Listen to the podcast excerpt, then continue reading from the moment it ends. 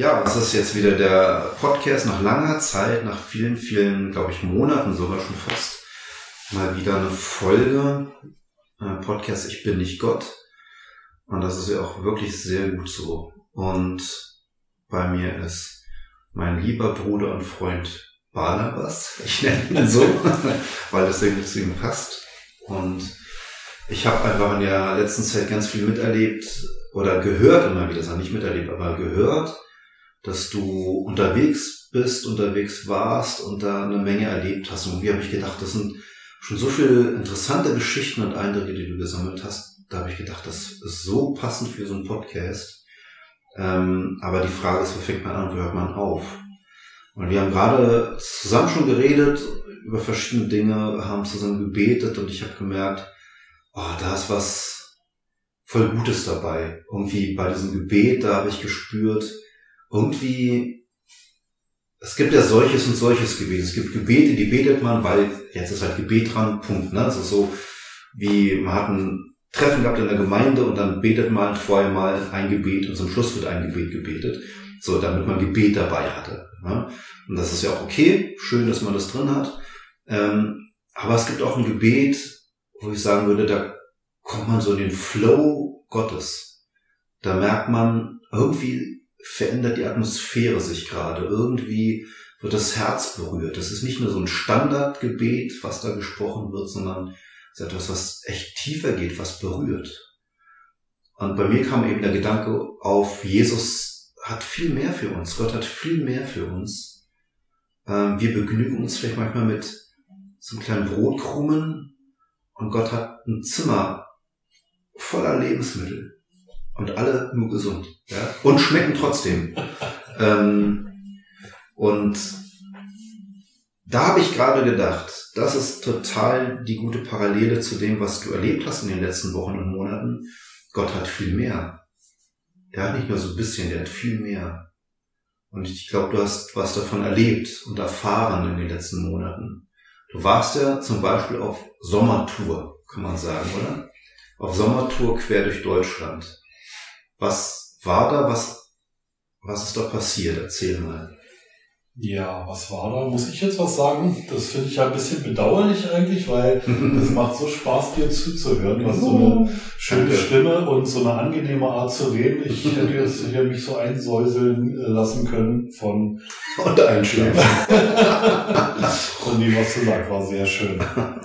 Ja, Sommertour, äh, was war da gewesen? Das ist natürlich eine Frage.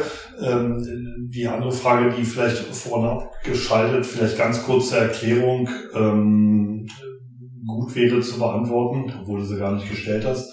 Ähm, warum überhaupt? Mhm. Also warum mhm. fährt man auf Sommertour? Und wer fährt überhaupt auf Sommertour? Mhm. Ähm, ich habe ja übrigens haben wir uns vor etwa drei Jahren ziemlich genau kennengelernt. Da war dieses mhm. erste Treffen, diese kleine Veranstaltung der Spandau. Mhm. Und äh, da habe ich ja auch einen anderen Mann kennengelernt, den Günther. Und wir sind ja seitdem miteinander unterwegs. Mhm. Und ähm, die ganze Station kann ich jetzt nicht erzählen und sind wir am Mittwochmittag noch hier. Mhm. Aber was ich nicht schlimm fände, aber ich glaube, du hast auch noch was anderes vor. Ich auch. Und wir sind miteinander unterwegs und ähm, jetzt um es ganz kurz zu machen, vor anderthalb Jahren fing ja diese ganze Covid-Geschichte an, der erste sogenannte Lockdown. Und an dem Tag war irgendwie klar, da meldete sich Günther aus Ruanda, wo er gerade war und sagte, lass uns mal anfangen zu beten mit Leuten. Ähm, das war jetzt für uns nichts Ungewöhnliches. Also wir haben das dann online gemacht. Ich habe so ein paar Leute eingeladen und ähm, und dann haben wir gemerkt, wir haben gesagt, wir beten jetzt von jetzt an jeden Tag ab 20 Uhr online auf dem und dem Kanal. Und ähm, wenn du merkst, da, da geht bei dir was an, dann komm einfach dazu und guck dir es mal an. Und was wir dann erlebt haben, ist eben, dass Leute dazugekommen sind. Und zwar nicht nur Leute jetzt aus unserem Umfeld, wir sind ja hier in Berlin. Und ähm, da sind Leute aus dem ganzen Land dazugekommen manchmal irgendwie erklärbar, manchmal konnte man es nicht nachvollziehen. Ähm, aber Leute sind dazugekommen und waren eine Zeit lang dabei und ich weiß auch, dass manche Leute so gesagt haben, euch habe ich gesucht. Das ist genau das Richtige hier für mich. Und wir haben dann nach einer Weile gecheckt, dass wir dort eigentlich ähm, jeden Abend einen Gottesdienst feiern. Ohne Liturgie, ohne irgendwie bestimmten Rahmen, wo zu bestimmter Zeit die, die entsprechenden Sachen kommen, sondern wir haben uns ausgetauscht, wir haben Gemeinschaft miteinander und wir beten miteinander, wir sprechen über die Bibel, über Gottes Wort miteinander und ähm, wir beten auch füreinander. Da sind Leute gesegnet, erleben mal eine Heilung, ja. Und das ist einfach total stark. Und äh, was auch sehr stark ist, dass wir das immer noch machen. Also jetzt nach über anderthalb Jahren treffen wir uns immer noch jeden Abend ähm, um ein bis zwei Stunden im Gebet miteinander zu verbringen. Und alles online. Alles online. Das ist nochmal das Besondere. Das ist wirklich alles online. Und für manche Leute war das, ich kannte das schon ein Jahr lang, äh, online zu beten mit Leuten, aber für viele war das ja völlig Neuland. Und ähm, für manche war das kein Problem. Für manche, die haben auch gesagt, oh nee, das geht nicht, ich muss mich äh, richtig treffen und so, aber das geht halt nicht, wenn du in mhm. München wohnst und wir zusammen beten wollen und ich in Berlin bin, dann geht's nicht mhm. live, äh, es sei denn, man fährt da runter. Und ähm, die Leute, die geblieben sind, die haben sich eben auch dran gewöhnt und staunen, und wir staunen alle immer wieder, was da entsteht. Also kurzer Ausflug. Wir haben letztes Jahr dann im Sommer, da hatten wir drei Monate miteinander gebetet mit so einem relativ stabilen Kern. Und dann haben wir gesagt, also eine Familie, die dazugehört, die hat in der Nähe von Berlin ein großes Grundstück am See mit Segelboot und Steg und allem mhm, und dran. Und die hat gesagt, kommt alle her, wir äh, machen unser Grundstück auf und dann haben wir ein Live-Treffen gemacht.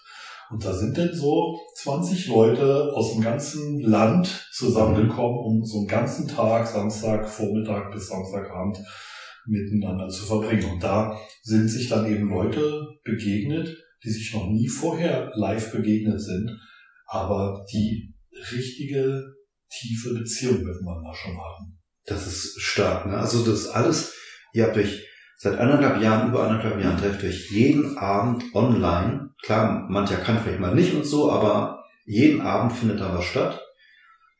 Da kommen Christen online zusammen, tauschen sich aus, beten miteinander. Und die Live-Treffen, die sind dann eher selten, aber da war schon so viel Verbundenheit da, ähm, als würde man sich schon lange, lange kennen. Genau. Und das war für uns alle sehr, also bewegend auch so festzustellen. Ähm, ich habe damals, kurz bevor wir das erste Live-Treffen hatten, habe ich mal so gerechnet und dachte, okay, wir treffen uns jetzt seit drei Monaten, also seit 90 Tagen etwa. Jeden Tag so, damals waren es, ganz am Anfang haben wir mit einer Stunde oder einer halben Stunde angefangen, aber es war dann ganz schnell klar, dass wir brauchen einfach bis zehn, bis, bis wir fertig sind. Und ähm, wir haben so viel Zeit miteinander verbracht, Dafür braucht man für so einen, ähm, in Anführung, normalen Gemeindealltag eigentlich Jahre, hm. um so viel Zeit hm. miteinander zu verbringen und dann eben auch Gelegenheit zu haben, sich kennenzulernen, von dem anderen was zu erfahren, was wirklich in die Tiefe geht und nicht nur äh, so oberflächlich ist. Und das war schon irgendwie glorreich. Und ähm, die, du hast recht, es ist natürlich nicht jeder jeden Abend dabei. Die Gruppe ist wahrscheinlich schätze ich mal, inzwischen so 30 Personen groß. Mhm. Und an so einem klassischen Abend sind wir zwischen, ich sag mal, zwischen drei und zehn, zwölf Leuten. Mhm. Ja. Das, ich weiß gar nicht, wovon das abhängig ist. Mal sind es weniger, mal sind es dann wieder mehr. Keine Ahnung. Aber da ist wirklich was gewachsen und jetzt kriege ich wieder den Link zu der mhm. Tour. Mhm. Ähm, irgendwann haben wir angefangen, samstags nachmittags so Konferenzen abzuhalten, wo es dann auch um Themen ging, ähm, die also das ganze große Oberthema ist ja eigentlich Hauskirchen und die Gründung von Hauskirchen und Hausgemeindenetzwerken. Das ist ja das, was eigentlich die Vision von Günther ist und wofür sein Herz schon seit vielen Jahren schlägt und wo auch wirklich offenbar ist, dass Gott ihn da genau mit auf die Straße geschickt hat. Und ähm, wir merken oder haben relativ schnell gemerkt, nachdem wir uns angefangen haben zu treffen, diese ganzen Leute an den Orten im ganzen Land, dort werden Hauskirchen sein. Das beten mhm. wir auch ganz oft, mhm. so dass das in Realität kommt. Und ähm, jetzt im Frühjahr hatte Günther irgendwie den Gedanken, dass jetzt, der ist, war ja die meiste Zeit jetzt in den letzten anderthalb Jahren in Afrika. Und ähm, der hatte den Gedanken, dass er, wenn er im Sommer 21 in Berlin ist, dann oder in Deutschland ist, dann würde er total gerne mal eine Tour machen. Mhm. Und dann ist das entstanden. Dann haben wir 14 Tage uns Zeit genommen und haben uns einladen lassen, eben von Leuten, mit denen wir zusammen beten oder Leute, die davon gehört haben und mhm. dazukommen wollten. Und ja, das war die am Anfang erwähnte Sommertour mhm. sozusagen. Mhm. mhm. Also, um das zu verstehen, also Günther hatte die Idee, äh, diese Tour zu machen, aber primär dort, wo die Beter wohnen, die am Online-Gebet beteiligt waren bisher. Und die einfach mal alle besuchen, aber schon auch mit dem Wunsch oder mit der Idee, dass dort dann auch Gemeinde entsteht oder wächst genau. oder unterstützt wird oder je nachdem, wie die Situation ist. Genau. Also das war genau, das war so das, was eigentlich gedacht war, dass es einerseits darum ging, Freunde zu treffen und zum anderen aber auch eben Gemeinden zu starten oder zu gucken, was, was geht hier bei euch an den Orten. An manchen Orten gab es ja und gibt es schon kleine Gruppen, die sich regelmäßig treffen, ähm, an manchen eben noch nicht. Hm. Ähm, und das ging eigentlich darum, Leute zu ermutigen. Wir haben an verschiedenen Orten auf der Tour erlebt, also da kam dann eben auch immer eine größere, oder nicht immer, aber häufig auch eine größere Gruppe von Leuten zusammen, auch zum Teil Leute, die ich dann noch gar nicht kannte und die mhm. wir alle nicht kannten, die aber Interesse daran hatten. Und wir haben so verschiedene Orte gehabt, wo Leute sich, nachdem wir haben halt über diese Vision mit den Leuten gesprochen, haben zum Teil unsere eigenen Geschichten erzählt, die auch irgendwie immer was damit zu tun haben. Und äh, wir haben dann, wenn wir miteinander gebetet haben, ähm, erlebt, dass Leute, Gruppen, wo auch, also an einem Ort, wo eine Gruppe zusammenkam, die jetzt auch nicht eine schon bekannte homogene Gruppe mhm. war, die sich aber festgemacht haben an so einem Abend und gesagt haben, ja, wir sind dafür bereit ähm, und wir stehen dafür gerade, dass hier in den nächsten neun Monaten zum Beispiel, war es an einem Ort, äh, zwölf Gruppen entstehen. Mhm, mh. Ja, und ähm, das ist, das ist uns an manchen Orten so widerfahren und an anderen Orten haben wir einfach Leute stärken können oder ähm, ja, da sind auch noch ganz andere Sachen passiert, eben wie zum Beispiel, dass Leute überhaupt erstmal Kontakt bekommen haben mit ihrer eigenen Berufung. Mhm. Da gibt es so ein paar Stories, die kann ich vielleicht nachher nochmal kurz mhm. erzählen. Mhm. Aber genau, um das Starten ging das. Mhm. Und wie lange warst du jetzt bei dieser Tour dabei? Das war irgendwie ganz interessant. Ich, am Anfang wusste ich gar nicht, okay, werde ich überhaupt selber mitfahren, äh, weil ich bin ja selbstständig, ich muss auch arbeiten und meine, meine Kunden schreien, dass ich kommen soll. Deswegen, ja. Und dann hat sich aber irgendwie so, und das war jetzt nicht schwierig zu organisieren, ich habe einfach dann 14 Tage lang Zeit gehabt.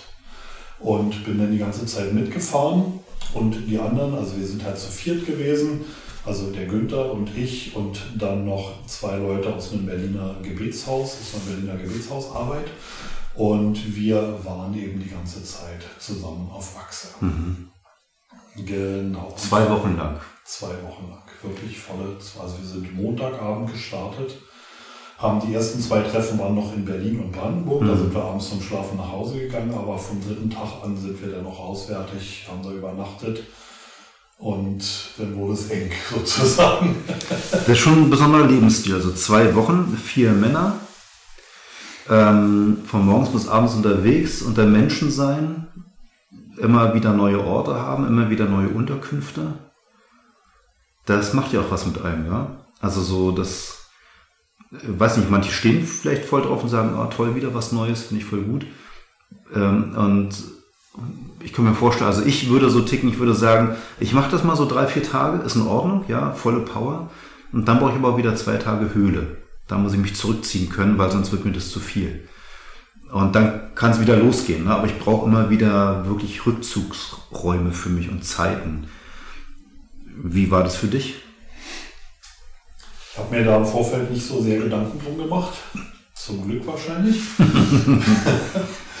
Und wir sind dann halt einfach losgefahren. Und was wir ganz schnell gemerkt haben, ist, also klar, man braucht so ein bisschen, um sich so zusammenzurumpeln sozusagen, bis dann man so ein bisschen weiß, okay, da ist eine Befindlichkeit oder da darfst du auch selber irgendwie mal zurückstecken. Das mhm. ist nicht so wichtig, dass es dir jetzt gerade gut geht und so, wenn man leicht darauf verzichten kann.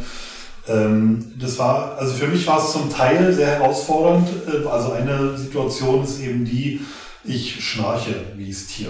Also ich bin wirklich ein, dass meine Frau neben mir liegen kann und schlafen mhm. kann, verstehe ich eigentlich nicht. Mhm. Auch dass ich selber davon nicht wach werde, verstehe ich nicht. Äh, das habe ich immer wieder gehört. Ich schnarche halt ganz äh, fürchterlich laut. Und schon, und ich bin selber empfindlich. Wenn jemand in mir im Zimmer ist, der schnarcht, dann mhm. drehe ich auch durch. Und ähm, da das wusste ich schon, dass das irgendwie kommen wird und mal gucken, wie das geht, ob die Leute das überall organisiert haben, dass wir einzelne Räume haben zum Schlafen. Das war dann eben nicht der Fall, mhm. sondern wir haben Situationen gehabt, wo wir mal zu zweit in einem Zimmer waren, mhm. auch mal zu dritt in einem Zimmer. Mhm. Und das war, wenn du denn davor stehst, denkst du, oh, jetzt könnt ihr auch zu Hause sein und da schön gehen und schlafen und so. Ähm, das ist wirklich eine, kann echt eine Tortur sein. Also ich erinnere mich gerade, da war ich bei so einer größeren Konferenz in Stuttgart schon ein paar Jahre her. Und da habe ich auch mit einem das Zimmer geteilt und der hat intensivst geschnarcht und die Nacht war für mich so herausfordernd. Also ich bin mal kurz weggedöst, weil ich irgendwann nicht mehr konnte. Aber endlich habe ich das Gefühl, ich war die ganze Zeit wach äh, konnte nie wirklich ein Auge zu tun.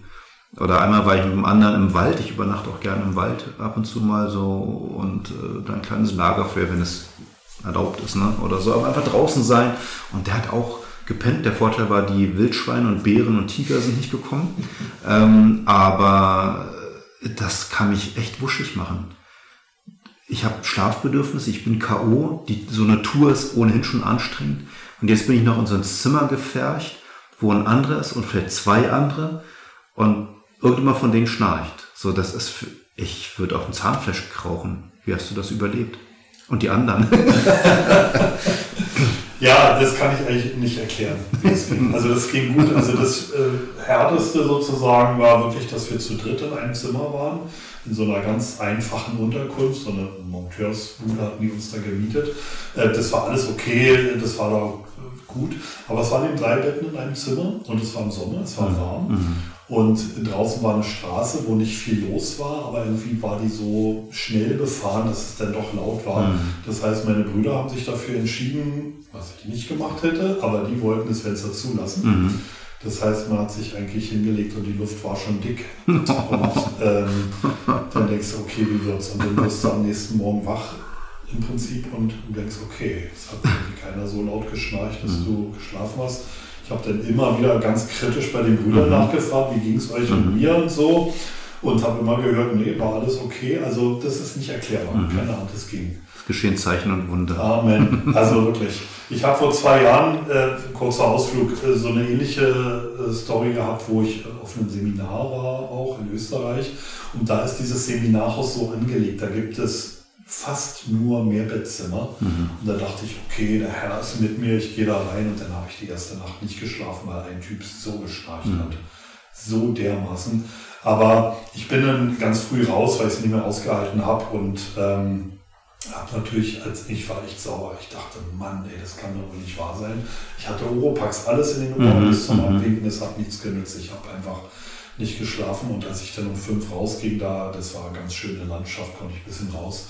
Und dann kam ich wieder ins Haus zurück und traf da im Entree ähm, einen Typen, der hatte gerade, der kam fast unmittelbar von der Weltumsegelung mhm. mit seiner Frau. Und ich habe ihn dann gefragt, wie er geschlafen hat. Und da hat er zu mir gesagt, gut genug. Mhm. Und das fand ich Hammer. Also ich bin dann mit ihm ein bisschen ins Gespräch gekommen und das fand ich Hammer, weil das einfach meinen Blick nochmal so verändert hat. Und dann habe ich auch irgendwann angefangen, mich zu fragen, okay, der Typ, der jetzt so geschnarcht hat, ist der vielleicht von mir auch total gestört worden und so. Und ähm, das war dann total stark, weil ich bin dann auf den Typen zugegangen mhm. und ähm, ich weiß gar nicht mehr, wie die Begegnung war, aber eben nicht mit dem Junge, du hast mir die ganz schön die Nacht schwer mhm. gemacht, sondern ich glaube, ich habe ihn gefragt, ob er mit meinem Schnarchen klargekommen mhm. ist. Und dann stellte sich raus, dass er das halt überhaupt nicht gut abkonnte und so. Und ich habe ihn, ich kann ja nichts da, da mhm. machen so richtig, aber ich habe ihn um Verzeihung gebeten und das war eigentlich der Beginn von was ganz Wunderschönem, auch mit diesem Mann dann dort.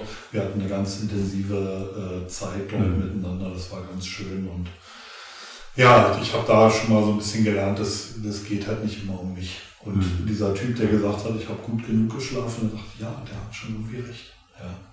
Das ist eine schöne Einstellung, das sagen zu können. Das ist gut genug. Ist, ist schon Absolut. Ordnung. Ja. ja, das habe ich auch oft so jetzt in, in, meinem Leben so. Ich denke da oft dran, weil mich das echt bewegt hat. Mhm. Das ist gut genug. Mhm. Ja. Das sind natürlich so die äußeren Rahmenbedingungen. Ne? Bei dieser Sommertour an verschiedenen Orten zu pennen, unterschiedliches Essen zu essen, die unterschiedlichen kulturellen Einflüsse der Sachsen und der Bayern oder von sonst wem. äh, Verständigungsschwierigkeiten, unterschiedliche Dialekte. Nein, Spaß beiseite, aber ähm, das, das andere ist natürlich das, weswegen ihr auch unterwegs gewesen seid. Ne? Also tatsächlich Begegnung zu haben, damit, äh, wie, wie soll ich das sagen, damit was geschieht. Also im besten Fall das Gemeinde entsteht oder die bestehende Gemeinde vor Ort auf eine Art und Weise ermutigt wird, wie sie es vorher nicht hatten. Ne, also es sollte einen Unterschied machen, diese Tour. Das war ja nicht einfach nur check, fertig, haben wir mal gemacht, war auch nett und jetzt wieder zum nächsten, sondern da sollte ein Unterschied entstehen. Und was hast du da wahrgenommen? Inwiefern sind Unterschiede entstanden? Mm. Ich glaube, jetzt kommen mir gerade tausend Geschichten in den Kopf. Ja. ja, also tausend Geschichten, die natürlich während dieser Zeit sich ereignet mhm. haben.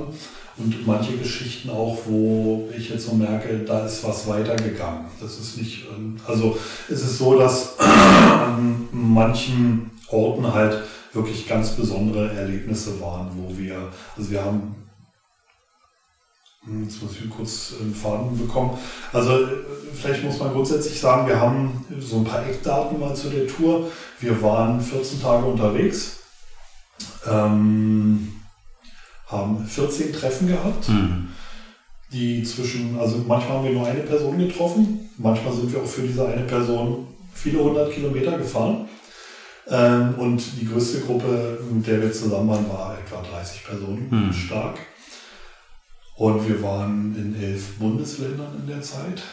Ähm, wir haben währenddessen oder auch in der Vorbereitung gemerkt, wir, wir haben noch gar nicht Leute aus allen Bundesländern in unserem Gebetszirkel, aber wir, naja, wir arbeiten dran oder beten drum. Mhm. Und ähm, ja, die Frage, was sich verändert hat. Also wir haben halt Dinge erlebt, wir sind ja mit unserer Botschaft raus. Ähm, interessant war, dass jedes Treffen anders war.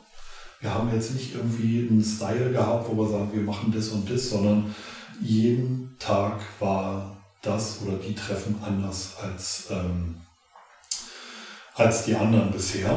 Und das war erstaunlich so festzustellen. Mhm. Das hat ganz viel mit Günther zu tun, weil der in der Lage ist, ähm, Gruppen, Leute zu erfassen, wahrzunehmen mhm. und auch zu merken, was brauchen die und, mhm. und was, was, was können wir denen anbieten. Ja.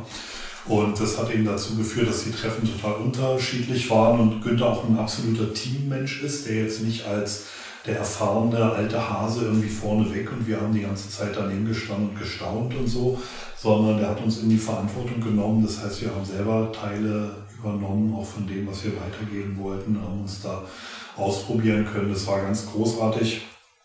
Und ähm, was wir eben erlebt haben, ist, dass wir praktisch die Botschaft rausgebracht haben.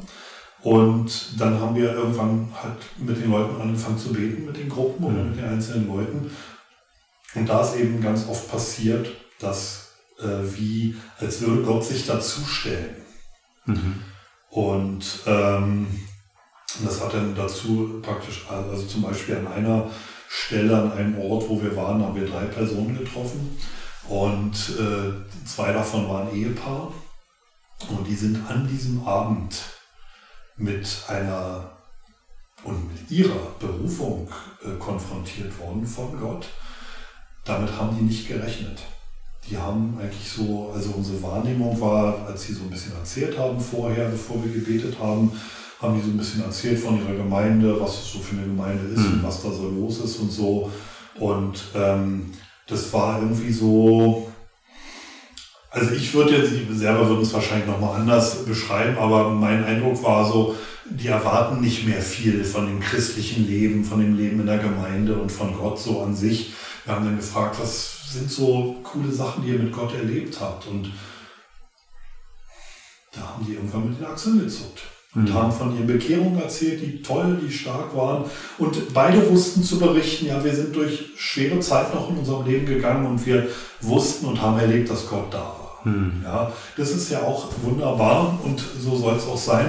Aber darüber hinaus, so wirklich, wo Gott mal so spektakulär aufgetaucht ist, das hatten die nicht. Hm. Ja.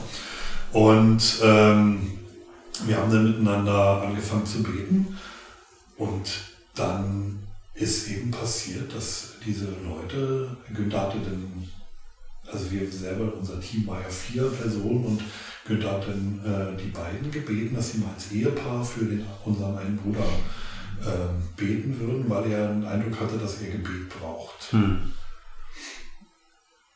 Und dann haben die angefangen für ihn zu beten und haben in dem Gebet Dinge ausgesprochen, die sie einfach nicht gewusst haben. Also wir kannten uns ja alle nicht. Also sie haben im Gebet Dinge ausgesprochen, die den einen mitreisenden Bruder betroffen haben, Dinge, die stimmten, die in seinem Leben waren oder sind, wie auch immer, und sie konnten das gar nicht wissen. Genau. Aber, äh, also quasi wie Prophetie. Genau, das war Prophetie und das war total besonders, weil er fing an zu weinen. Die Leute, also der Mann vor allen Dingen, der hat auch total geweint, während er diese Dinge ausgesprochen hat.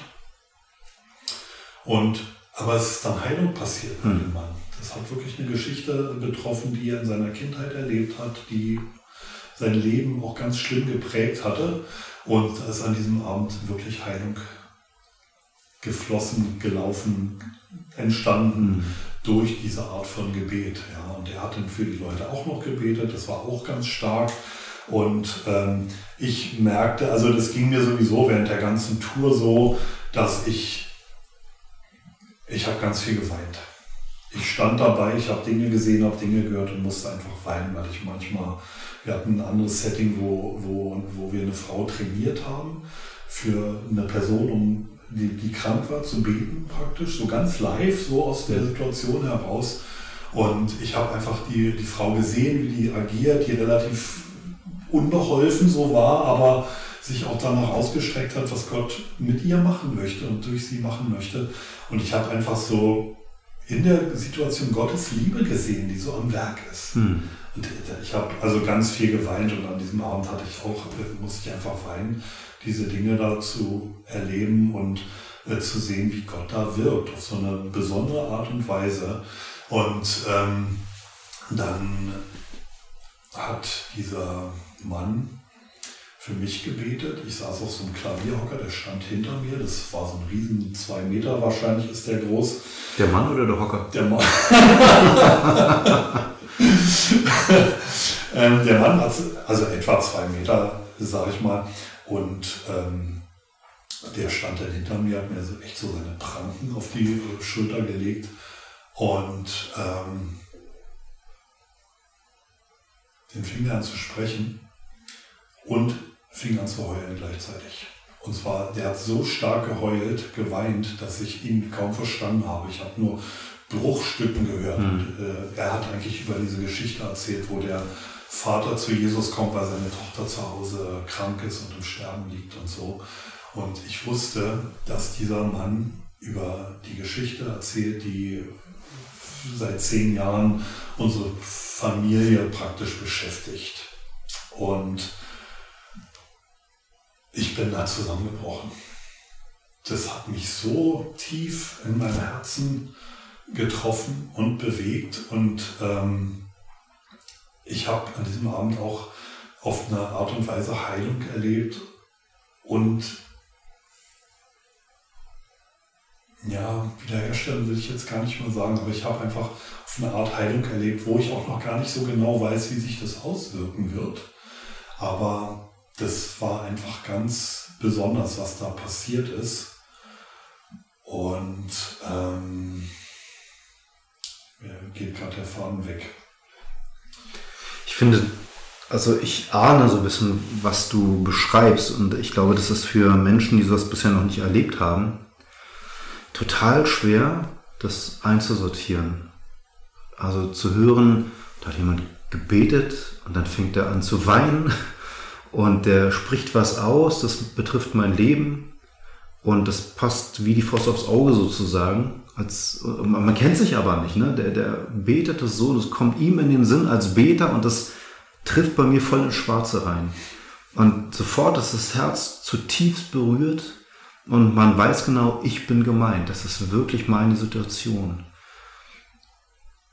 Und Gott bewegt dann was dadurch. Irgendwas Heilsames geschieht, ne? weil du hast Heilung gesagt. Also keine Ahnung, manche spüren einen tiefen Frieden, anderen tiefen Trost, bei andere, andere merken, mein Herz wird voll weich und Lasten fallen ab. Und dann fängt man auch an zu weinen. Oder manche lachen auch. Aber diese tiefe emotionale Berührung ist es, die Gott schenkt, die einfach nur wohltut, die einfach nur gut ist, aber extrem tief geht. Also was an diesem Tag passiert ist, was mir dann auch bald klar geworden ist, also dieses Ehepaar und dieser Mann, die wussten vorher nicht, dass sie diese Begabung haben. Hm. Das macht man ja nicht. Das macht man ja nicht. Das kann man ja nicht. Woher soll ich wissen, was in hm. deiner Kindheit passiert ist, ja? Und die haben an diesem Abend erlebt, dass sie zwei Anforderungen hatten praktisch und in beiden Anforderungen alle möglichen Punkte, die zu erreichen gewesen wären, haben die gemacht. Hm. Und zwar ohne Schwierigkeiten. Hm. Einfach so, weil sie ihr Herz geöffnet haben und dann Gott durch die wirken konnte. Und was mich so geflasht hat eigentlich dabei, dass die Geschichte, wo damals das Potenzial gehabt hat, unsere ganze Familie im Grund und Boden zu zerstören, wo aber schon jetzt ganz viel Gutes bei rausgekommen ist, dass diese Geschichte Gott dazu nutzt, um andere Leute in ihre Berufung zu bringen. Mhm. Mhm. Das fand ich sensationell. Und was an dem Abend dann noch weitergegangen ist, ähm, ich habe, wir mussten uns halt erstmal alle sammeln, wir waren alle völlig äh, mhm. verheult und, und, und, das ist ja anstrengend, so eine, so eine ähm, Situation mhm. auch. Und ähm, die beiden wollten dann auch schon gehen, weil die haben ein kleines Kind, das musste auch ins Bett und so, die war dabei, die Kleine. Und dann merkten wir aber, und ich merkte das eben auch, wir sind noch gar nicht fertig. Mhm. Weil ich in mir auch was merkte, was ich manchmal erlebe, wenn ich mit Leuten zusammenkomme. Und ich bin dann zu diesem Mann hingegangen und habe mich vorhin gestellt, habe seine Hände genommen und habe gesagt, du ähm, Bruder, ich stehe jetzt hier als dein Vater. Versuch dir das mal vorzustellen, ich stehe jetzt hier als dein Vater und ich bitte dich um Vergebung für das und das und das. Ich habe da ein paar ganz konkrete Dinge genannt, die mhm. ich auch nicht wusste aus mir selber, aber die ich da ausgesprochen habe. Und dann war es eben wieder so, dass wir alle am Weinen, am Weinen waren und er gesagt hat, ja, das war alles Volltreffer und voll zutreffend und ähm, mir dann vergeben. Er hatte dann erzählt, dass er seinem Vater auf dem Sterbebett schon mal vergeben hat, aber dass das für ihn auch nochmal eine Qualität ist von, ähm, da übernimmt jemand Verantwortung. Mhm. Und das war für mich wiederum auch sehr, ähm, ermutigend zu erleben und einfach toll zu erleben, weil durch diese Geschichte vor zehn Jahren in unserer Familie ist meine mhm. Vaterschaft echt wirklich in Frage gestellt worden, ganz mhm. massiv. Mhm. Und ähm, Gott hat mir in den letzten Jahren eigentlich gezeigt, dass er einen anderen Blick drauf hat mhm. und lässt mich momentan erleben, eben in solchen äh, Situationen, dass ich mhm. Leuten, also auch in solchen Situationen, auch in anderen konkreteren und engeren, aber ähm, auch in so einer Situation ich erleben darf, dass, oder andere Leute erleben dürfen, dass ich ihnen ein Vater sein kann. Hm. Ja, ist mir gerade durch den Sinn gegangen, dass es ja definitiv mindestens diese zwei Aspekte hat. Der eine Aspekt, wie jetzt in der Situation, du begegnest dem anderen quasi symbolisch, sage ich mal, als Vater. Bist natürlich nicht sein leibhaftiger Vater, klar, ja, aber du trittst mal in die Position, übernimmst diese Rolle, diese Aufgabe und sprichst ihm aber liebevoll, väterlich was zu. Und das ist etwas Schönes, Heilsames für den, der diesen Zuspruch von dir bekommt. Und zugleich, wie du gesagt hast, ist es ja auch eine Bestätigung, Ermutigung für dich. Du bist, klar, du bist Mensch und du hast auch Ecken und Kanten, aber du bist Vater. Das ist vor in Gottes Augen nicht geschwächt worden. du bist Vater. Schön. Ja. Das ist krass. Jetzt komme ich aber noch auf deine eigentliche Frage zurück, mhm. nämlich was sich dadurch verändert hat.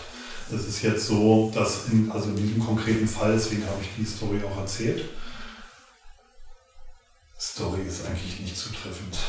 Ich habe von diesem Ereignis erzählt, was sich dazu getragen hat, weil ich jetzt mit diesen Leuten unterwegs bin. Also die wohnen ganz weit weg von Berlin mhm. und äh, wir telefonieren aber von Zeit zu Zeit, weil ich ein großes ähm, Interesse daran habe, dass das, was Gott da gezeigt hat, diese Berufung, dass die sozusagen auf die Straße kommt.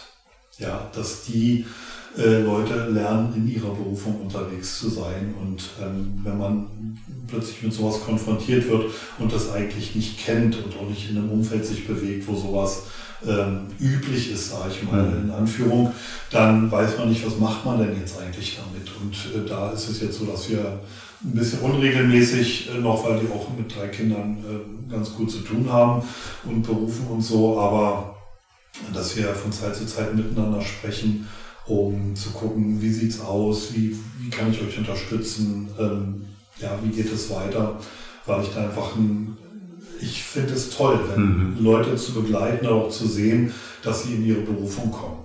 Das ist eine, ein Aspekt übrigens, der in dieser Gruppe auch nach einer Weile sichtbar und erlebbar geworden ist, dass Leute, die eine Zeit lang dabei sind, ähm, A, Heilung empfangen, manchmal körperlich, manchmal eben auch innerlich und dadurch ihre Berufung immer sichtbarer wird mhm. und die da reinkommen. Auch durch den Zuspruch und die Unterstützung, auch praktische Unterstützung durch die anderen Leute, die in der Gruppe sind. Und das ist, merke ich, das ist total mein Herz, dass Menschen sich verändern, dass Menschen in ihre Berufung kommen. Also wirklich in dem Leben, was Gott für sie hat da bewegt sich was. Ja, das ist so schön zu sehen, dass ja, du kannst ja deine, deine Arbeit machen, sage ich mal, aber es ist immer das Gleiche. Ja, das ist im Grunde ist es so ein bisschen Verwalten von Status quo.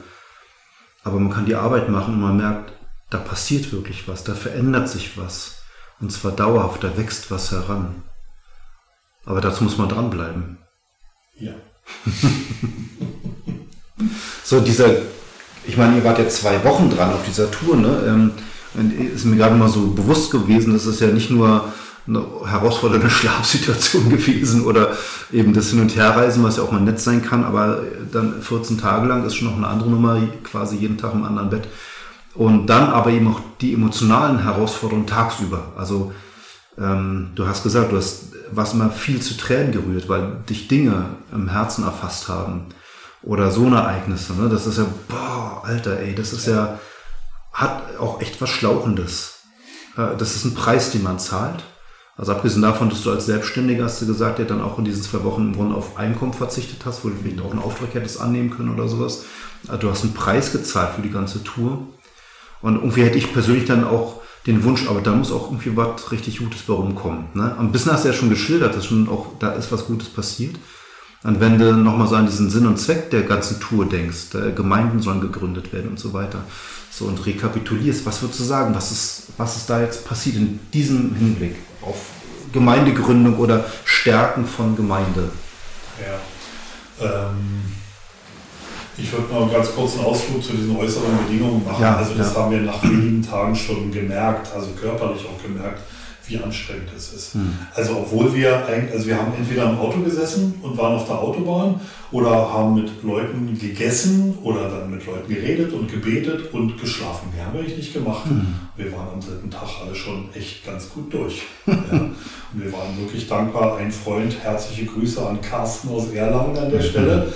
Ähm, wir hatten an den ersten, also zur Hälfte der Tour ungefähr, hatten wir an einem Tag keine Termine, keine Dates und er hat gesagt, weil wir da schon in der Nähe waren, kommt mal zu mir nach Erlangen, ich buche euch ein schickes Hotel und ähm, dann verbringen wir den Tag miteinander. Das war wie ein, wie ein Urlaub. Hm. Das war total schön, total entspannt und ähm, ja, jetzt zu deiner eigentlichen Frage. Mmh also ich merke eben, dass sich was bewegt. Ich habe gerade in dieser Woche so ein paar Gespräche und Erlebnisse gehabt, wo ich dachte, ja, da passiert was.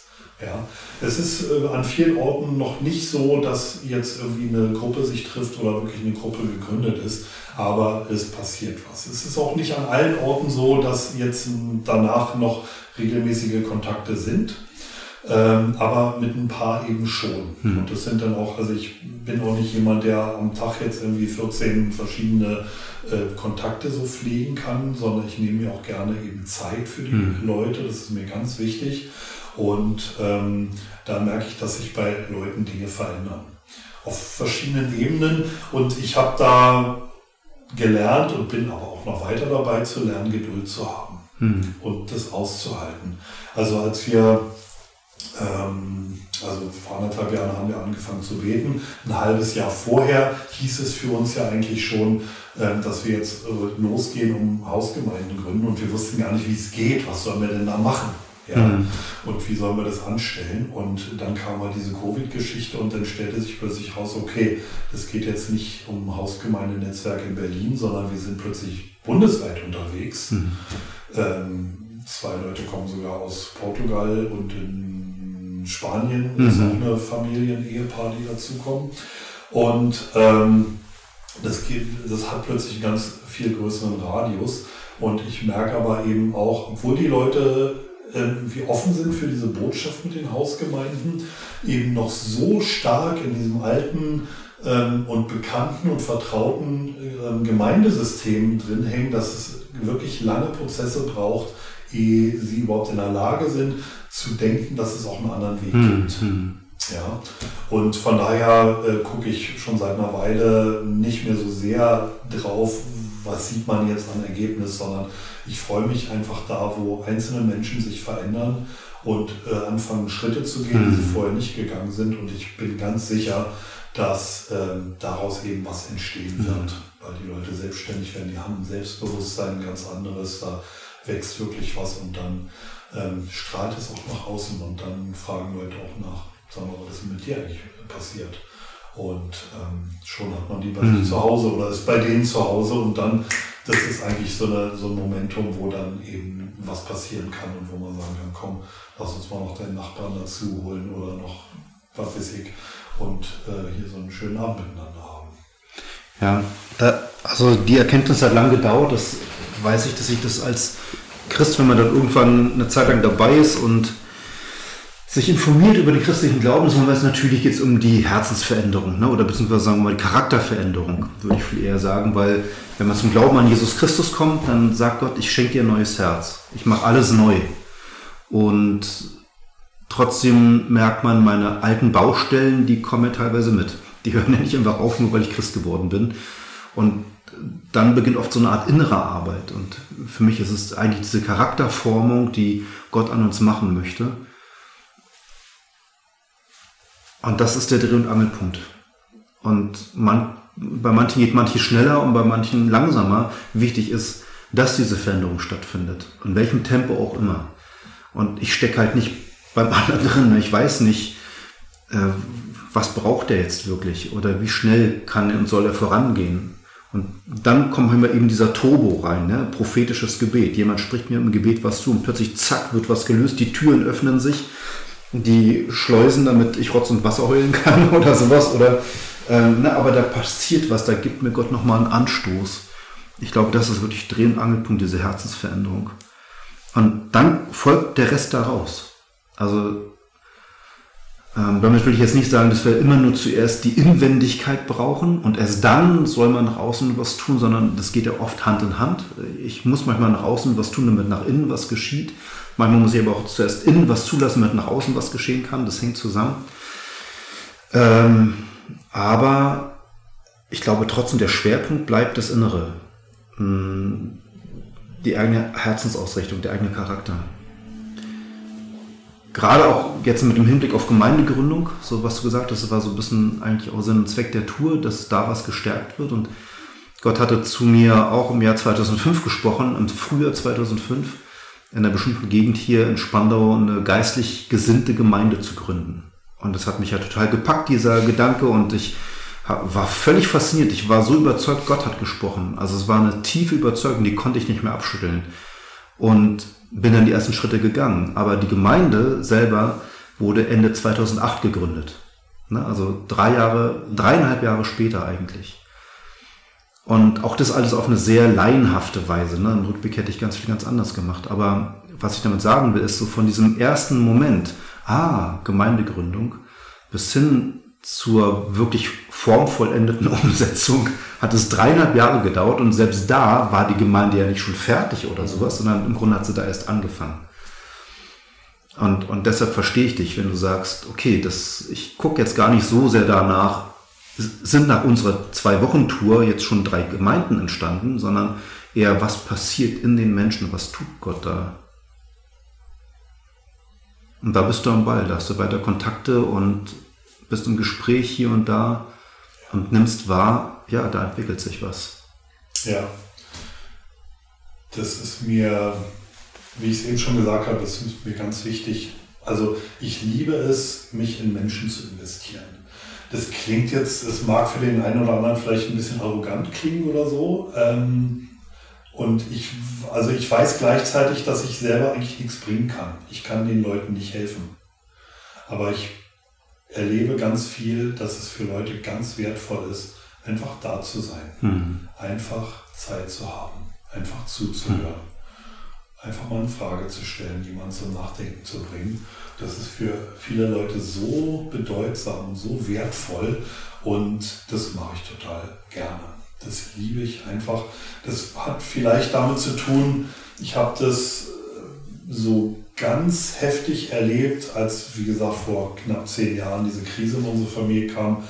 Da gab es Leute, die das von außen wahrgenommen haben, mit denen wir so locker befreundet waren, nicht so richtig tief und eng, aber die auch meine Not darin gesehen haben und die muss gerade an Claudia und Günther denken, also ein anderer Günther, als ich äh, vorhin gesagt habe, die haben mich denn, wir waren so ganz lose befreundet und ähm, die haben mich dann zu sich eingeladen, haben mir ein Essen gekocht und haben mich einfach mal erzählen, weinen lassen, haben mir zugehört.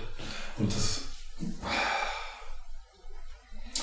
das war für mich so bedeutsam und auch schon so heilsam und so ein tolles Erlebnis, ja. Und ich habe mich nicht irgendwann entschieden, das will ich jetzt auch so machen, sondern es hat sich so ergeben auf dem Weg, dass ich irgendwie gespiegelt bekommen habe, dass Leute ähm, an meinem Rat interessiert sind oder mit mir Zeit verbringen wollen und ähm, darauf habe ich mich irgendwie eingelassen und habe dann im Laufe der Zeit gemerkt, dass ähm, ich Leuten wirklich was geben kann. Also ich habe, ich bin ja mit meiner Frau zusammen, seitdem wir uns äh, bekehrt haben zu Jesus und, und eine Beziehung mit Jesus angefangen haben vor 35 Jahren, sind wir immer in Gemeinde gewesen. Und wenn dann mal so eine Anforderung kam in den späteren Jahren, mach doch mal eine Andacht oder so, da war immer mein, mein da war ich ganz überzeugt davon, was soll ich denn eine Andacht machen? Ich kann doch euch gar nichts bringen, ihr wisst es doch schon alles. Mhm. Was soll das, ja? Mhm. Und ähm, habe aber irgendwann verstanden, doch, dass ich, wenn ich mein Herz öffne, ähm, dass da Leute durchaus von profitieren. Mhm. Und das erlebe ich eben jetzt auch in einem wirklich zunehmenden Maße. Und dass das für Leute eben nicht nur ein tolles Gefühl ist, dass sich jemand mal Zeit nimmt, sondern dass das ein Potenzial in den Leuten weckt, ähm, wo die einfach in einen Prozess kommen, wo Veränderung stattfindet. Mhm. Und Heilung eben auch. Ohne dass man das jetzt vorher alles so nennt, sondern eigentlich hat man nur Gemeinschaft miteinander und isst hier Kuchen, so wie wir vorhin. Zwei Stück pro Person. ja, und eins steht hier noch. ja. Und ähm, das ist einfach glorreich, das macht Spaß, das ist total gut und äh, alle profitieren mhm. davon. Ja. Und ich, es ist ja auch nicht so, dass ich jetzt sage, ich gehe dahin, um denen zu dienen und so, sondern ich profitiere selber auch davon. Mhm. Ja, und das ist einfach total. Stark. Ja, ich, also bei mir ist es ähnlich ich sag mal, ich könnte hauptberuflich Freund sein, wenn mich jemand dafür bezahlen würde, so, dann würde ich das machen. Also von ist es aber mit Freunden treffen und oder neue Leute kennenlernen und dann entwickelt sich Freundschaften und so. Und einfach diese Zeit miteinander zu verbringen, miteinander lachen zu können, schweigen zu können, beten zu können, über Gott und die Welt zu reden, über Weltpolitik oder was auch immer. Ne? Aber und wichtig beim, für mich ist immer dieses, ähm, immer der Versuch, lass uns auf Augenhöhe kommen. Also einander ernst nehmen, einander respektieren. Und natürlich gibt kriselt vielleicht auch mal manchmal anderer Meinung und dann nervt der andere oder der andere schnarcht zu laut oder sowas. Ne? gehört alles dazu, aber wenn das immer wieder in diesen Respekt eingebettet ist, ähm, ich respektiere dich, ich nehme dich ernst, du bist wichtig. Ja, du bist wichtig für Gott und das ist ein Punkt, der mir dann wiederum auch wichtig sein kann, wenn ich merke, ich habe wirklich ein Problem mit dem anderen oder der hat ein Problem mit mir. Na, wenn es wirklich tief geht und man merkt, ey, das ärgert mich volle Kanne, dann mir bewusst zu machen, Moment, ja, der Ärger ist okay, der ist da, aber dieser Mensch ist von Gott geliebt. Das ist mir super wichtig. Das ist immer wieder vor, also quasi auf die Bremse treten. Ich bin so in Fahrt und denke, oh, blöder Typ oder so, ne? Und dann, nee, abbremsen, stopp, innehalten, mal kurz an den Rand fahren und sagen, dieser Mensch ist aber von Gott geliebt. Und versuche ihn jetzt wieder als von Gott geliebten Menschen zu sehen. Man kann trotzdem über den Mist reden, der vielleicht passiert ist. Aber muss man auch. Aber der Mensch an sich behält seinen Wert.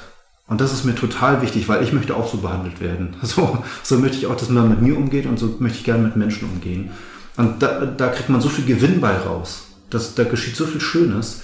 Ähm, deshalb meine ich, ich könnte auch beruflich Freund sein, weil sich so viele schöne Beziehungen entwickelt haben, die ich nicht missen möchte. Mhm. Manche von denen sehe ich einmal, zweimal im Jahr nur. Aber klar ist, wir sind Freunde. Das bleibt. Das ist unverbrüchlich. So, also zumindest von meiner Seite so. Und, und was ich dabei faszinierend finde, ist, dass Gott uns so gemacht hat. Also jetzt nicht nur dieses Freundschaftsding oder so, sondern uns auf Beziehung hin angelegt hat. Das, also manchmal könnte ich an der Menschheit verzweifeln. Ja, manchmal denke ich, warum ist das so? Das ist so anstrengend, das ist so nervig und wir stellen uns alle gegenseitig die Beine, machen uns das Leben manchmal schwer. Das kann ja auch echt zum Verzweifeln sein. Und wir verletzen einander auch. Das, ja, du hast Geschichten erzählt, wo Leute aus der Kindheit tiefe Verletzungen hatten. Ähm, und auf der anderen Seite brauchen wir einander mit all unseren Begrenzungen und haben uns auch was zu geben und zu schenken. Und Gott hat es so gewollt. Gott hat gewollt, dass wir in diese Beziehung treten. Und ich frage mich dann manchmal oder frage Gott manchmal, warum ist das so? Warum? Ich kann es gar nicht richtig ausdrücken. Es ist mehr so ein Gefühl, dass wir Menschen das uns ganz schön kompliziert machen im Miteinander. Auch nicht aus der Nummer einfach rauskommen können, weil ne, laut Bibel, das ist auch Folge des Sündenfalls, da ist vieles nur bruchstückhaft. Ähm, und zugleich möchte aber Gott, dass wir miteinander sind. Er hält daran fest und er möchte, dass wir uns füreinander investieren.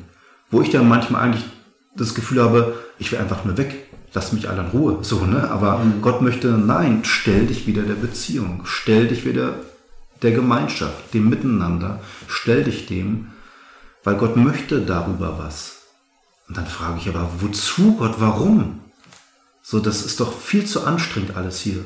Und was für mich dann schlussendlich übrig bleibt, nee, was mich eigentlich interessieren würde, was denkst du dann? Also, was motiviert dich dann? Also, du hast ja da erzählt, was dich motiviert auch, ne? So, du erfährst schon, da passiert ja was, aber kennst du dieses so, hey, lass mich doch mal einfach alle in Ruhe? Oder das nervt jetzt total. Oder bin ich jetzt ganz komisch und sonderbar? ich glaube, so wie mein Bruder mich hier gerade anguckt, glaube ich, habe ich bin komisch und sonderbar. Nein, das ist wunderbar. Ja, danke, das wollte ich jetzt hören. ähm, nee, das ist nicht sonderbar, sondern total nachvollziehbar. Und äh, meine Antwort wirst du jetzt wahrscheinlich ein bisschen sonderbar mhm. finden. Und ich kenne solche Momente nur ganz wenig. Mhm ist eigentlich nur ganz selten der Fall, wo ich denke, oh, also es gibt manchmal so Situationen, wo man merkt, okay, da passieren jetzt menschliche Dinge und ich weiß nicht genau, wie gehe ich jetzt damit um, mhm. innerhalb dieser Gruppe praktisch. Da mhm. gibt es manchmal so oh, komische Situationen, wo ich dann irgendwie merke, da wäre jetzt vielleicht angesagt zu reagieren, aber wie reagierst du mhm. drauf? Und manchmal ist es so erstmal unübersichtlich, dass ich denke, oh Mann, was machst du hier eigentlich? Und äh, ja, das gibt es schon. Aber das ist sehr selten mhm. und ist nie in Beziehung, oder ich weiß nicht, ob es nie ist, ich will jetzt auch nicht Sachen sagen, die nicht stimmen, aber ich kann mich jetzt nicht lebhaft erinnern, dass das in einer Beziehung zu einem Menschen so ist, mhm. wo ich denke, oh, das hat jetzt irgendwie alles keinen Wert mehr oder so, was mhm. mache ich hier eigentlich und verplemper meine Zeit, sowas habe ich jetzt rausgehört. Ähm, das kenne ich eigentlich nicht, weil es mhm. mir Spaß macht und weil ich irgendwie vor einer Weile angefangen habe, mich zu entscheiden, ich will das Gute in Leuten hervorbringen. Mhm. Ich will Leute ermutigen, ich will Leute ehren, ich will, dass Menschen in das kommen, was Gott für sie hat. Und ähm, das, ich habe gerade vor ein paar Tagen mit jemandem gesprochen, sagte, ja, ich habe aber kein Helfersyndrom ähm, und mir dauert das dann zu lange und mhm. so. Und ähm, ich würde jetzt auch nicht unbedingt sagen, dass ich ein Helfersyndrom habe. Das geht auch nur mit Leuten, die das wollen. Ja. Und da investiere ich mich gerne, wenn Leute das nicht wollen. Das kriegt man relativ schnell mit, dann ist es auch mhm. okay, dann gehen die so weiter.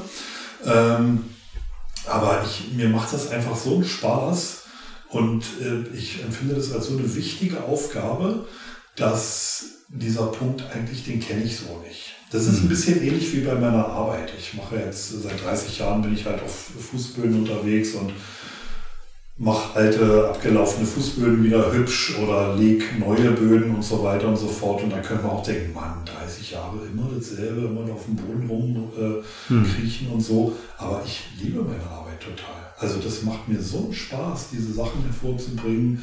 Natürlich dann auch wieder in, Kontakt mit den Kunden zu sein, was ganz oft ganz schöne hm. Beziehungen äh, so gibt dann. Ähm, und das, ich kenne, also das also ich habe so ein paar Leute in meinem Umfeld, wo ich dann so mitbekomme, so in WhatsApp-Status-Nachrichten, oh, schon wieder Montag und so mhm. und so weiter und so fort. Und wo ich immer denke, nee, das kenne ich gar nicht. Ja, also ich finde das schön. Also es ist nicht so, dass ich den Montag jetzt herbeisehne, weil das Wochenende so furchtbar ist oder so. Das ist gar nicht.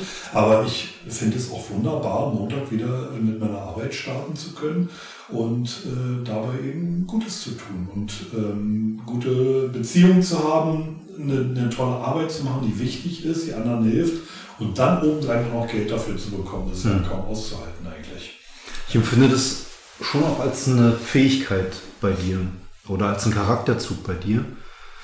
Äh, ich, mir fehlt das richtige Wort dafür, vielleicht fällt es einem Zuhörer ein, aber spontan ist mir das Wort sowas wie Güte eingefallen, Gütigkeit, also einen gütigen Blick zu haben für Menschen, aber auch für das eigene Leben.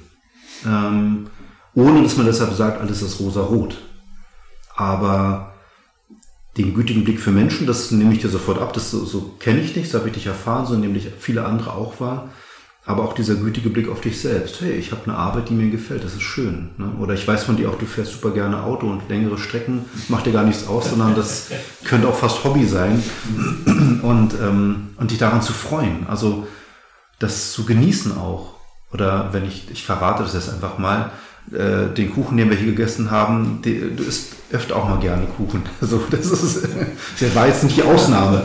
Und ähm, und wenn ich das so von dir höre, wenn du dann mal unterwegs bist, eine Sprachnachricht sendest und äh, sagst, oh, und jetzt hole ich mal gleich einen Kuchen und einen Kaffee, dann denke ich immer so, der weiß das Leben auch zu schätzen.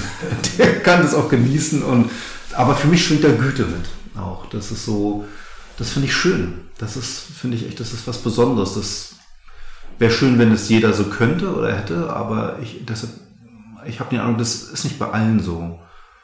Das ist schon was Besonderes bei dir ist ein Geschenk von Gott für dich und für andere auch. Ja. ja, kann ich jetzt gar nicht so zu sagen. Also ich, ja, ich genieße es auch so leben zu können. Das hat auch, also viel hat eben diese Art der, ich bin seit 30 Jahren selbstständig und ähm, das ist inzwischen so, dass, ähm,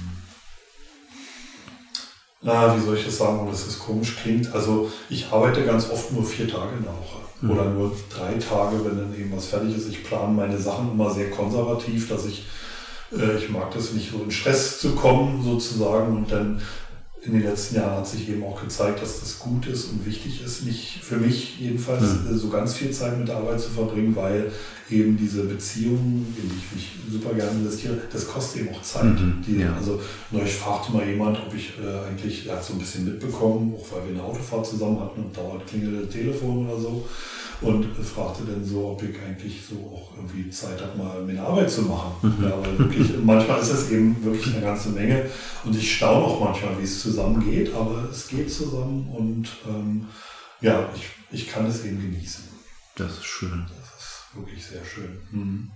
Hm.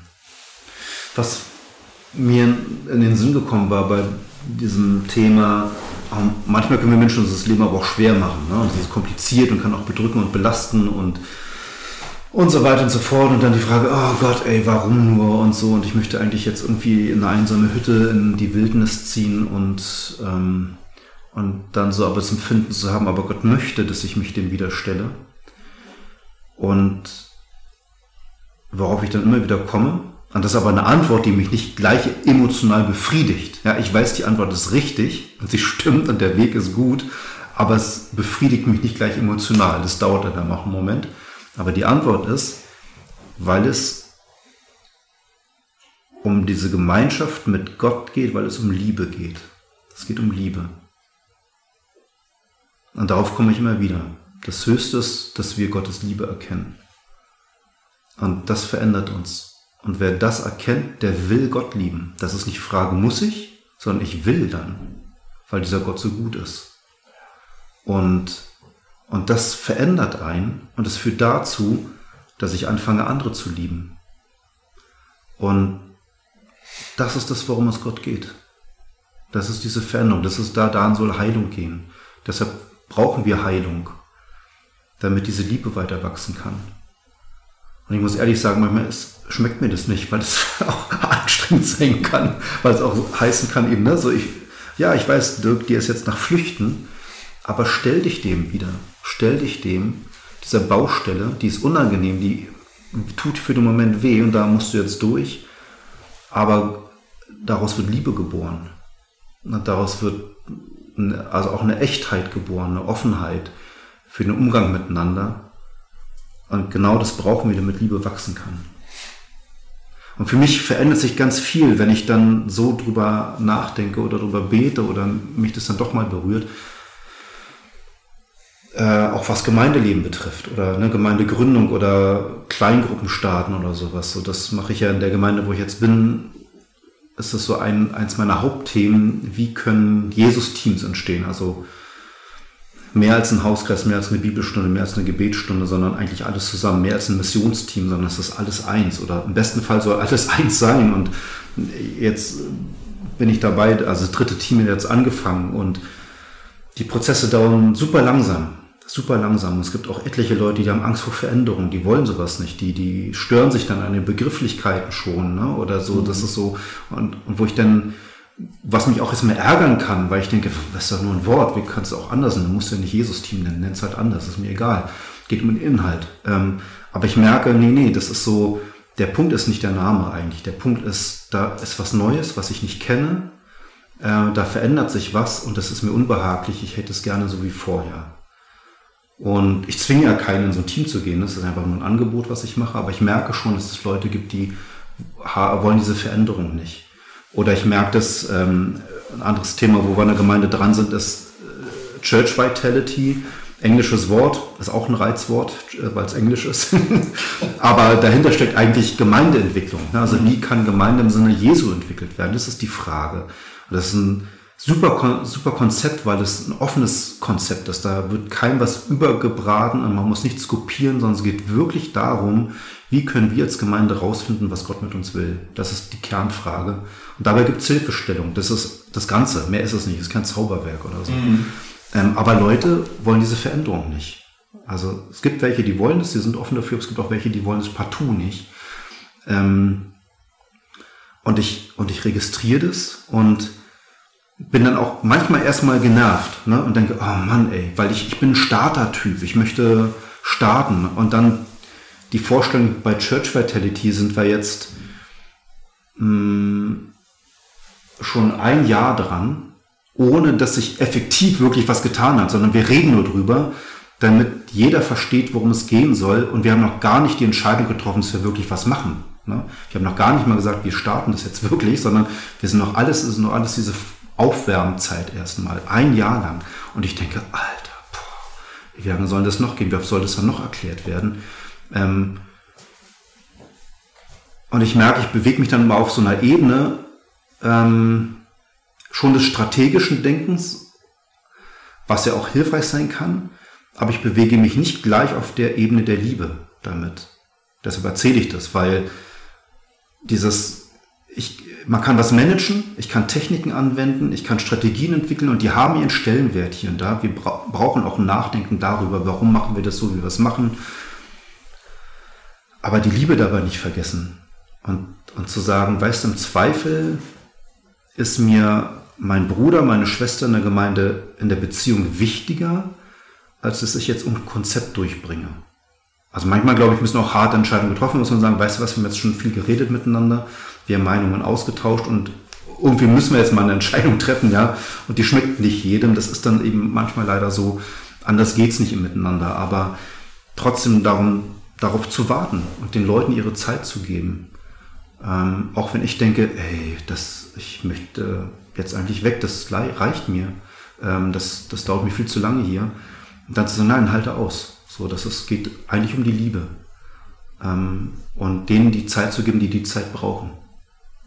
Das kostet mich dann auch was. Aber die anderen kostet es ja auch was. Ja, die kostet es ja auch was, sich dem Neuen zu stellen, mit ihren Unsicherheiten zurechtzukommen, die dann hochkommen. Mhm.